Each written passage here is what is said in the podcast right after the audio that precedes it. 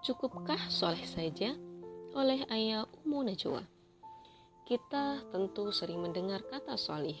Bahkan kesolihan adalah sebuah cita-cita baik oleh orang dewasa yang sudah menjadi orang tua maupun anak-anak. Soleh sering diartikan sebagai seorang yang rajin beribadah, taat kepada Allah, menjalankan semua perintah dan menjauhi semua larangannya. Namun ternyata solih pun tak cukup itu saja.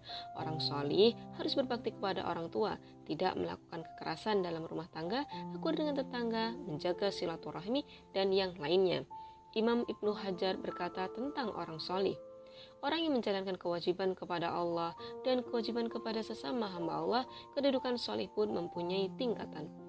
Dalam kitab Fathul Bari, seakan sudah tercapai semua cita-cita dan merasa sudah aman ketika orang sudah menjadi pribadi yang solih. Namun, benarkah cukup solih saja? Ataukah ada yang harus dilakukan oleh seorang muslim selain kesolihan untuk mencapai keridhaan Allah Subhanahu wa taala? Orang soleh sudah pasti dicintai manusia karena ketaatannya kepada Rabbnya, karena kesopanan adabnya, karena kelembutan tutur katanya, karena senantiasa menjaga silaturahmi, dan lain hal. Namun, ternyata tidak cukup hanya itu, karena kesolihannya itu hanya untuk dirinya saja. Ia akan puas dengan dirinya solih, namun di satu sisi ia tidak merasa keberatan dan risih dengan tidak solih lingkungannya maka dari sini tidak cukup solih saja. Akan tetapi, selain solih, manusia juga harus menjadi muslih. Muslih adalah orang yang melakukan perbaikan di tengah-tengah kerusakan.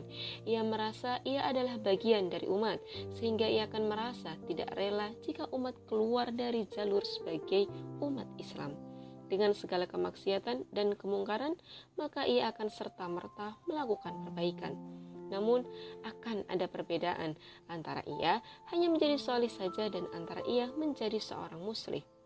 Jika orang solih akan dicintai segenap manusia, maka ketika ia bertekad menjadi seorang muslim, ia akan menemui orang-orang yang tidak menyukainya atau bahkan membencinya.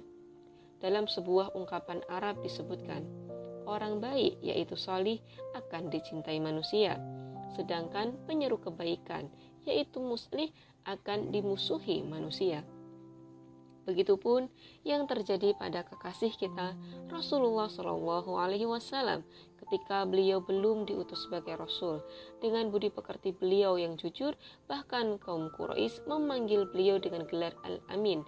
Begitu menghormati dan segan terhadap beliau. Beliau sangat dicintai kaumnya sebab beliau adalah orang yang solih. Namun, tidak demikian ketika beliau telah menerima risalah kenabian dan mulai menyampaikan Islam di tengah-tengah kaumnya. Beliau menjadi seorang muslim karena Islam mengajak kepada tauhid, sedang kaum Quraisy hanya kemusyrikannya, juga kerusakan dan kemungkaran di mana-mana. Beliau berbenturan dengan kaumnya karena mereka tidak menginginkan beliau melakukan perbaikan atas kerusakan mereka. Maka Rasulullah Shallallahu Alaihi Wasallam pun mulai dimusuhi, difitnah dengan berbagai fitnah keji, dikriminalisasi, diboikot hingga akan dibunuh. Demikianlah, memang sunatullahnya nahi mungkar akan senantiasa mengalami penentangan. Seorang muslim akan dimusuhi oleh manusia karena merasa ada yang mengusik kesenangannya. Maka Allah pun telah berfirman dalam surah Luqman ayat 17, ketika engkau telah melakukan perbaikan di tengah-tengah kerusakan, maka benturan itu pasti ada. Penentangan dan hambatan akan selalu mewarnai, maka bersabarlah. Lukman berkata, Wahai anakku, tegakkanlah sholat, perintahkanlah yang ma'ruf, cegahlah yang mungkar, dan bersabarlah atas apa yang menimpamu. Allah akan memberikan kekuatan kepada seorang muslih karena kesabarannya. Dari kesabarannya dalam melakukan perbaikan inilah ia akan meraih cinta Allah. Sedang cinta Allah adalah segalanya bagi seorang hamba. Seorang ulama mengatakan, seorang yang muslim lebih dicintai oleh Allah daripada ribuan orang salih. Mengapa demikian? Karena seorang muslim ia akan menjadi pelindung umat dari kerusakan dan segala hal penyebab kerusakannya. Ia akan senantiasa memberikan cinta dan perhatiannya untuk kebaikan umat. Sedang orang salih, ia hanya mencukupkan dan menyibukkan diri mencari cara untuk melindungi dirinya sendiri. Ketika seseorang menjadi pribadi yang solih atau orang yang baik saja, ia akan fokus dengan perbaikan dirinya sendiri tanpa memikirkan perbaikan orang lain. tentu ini tidak akan berdampak pada orang lain di sekitarnya. Ia hanya akan dipandang sebagai orang baik dari setiap aktivitasnya. Namun, ia tidak ada urusan dengan kerusakan orang lain.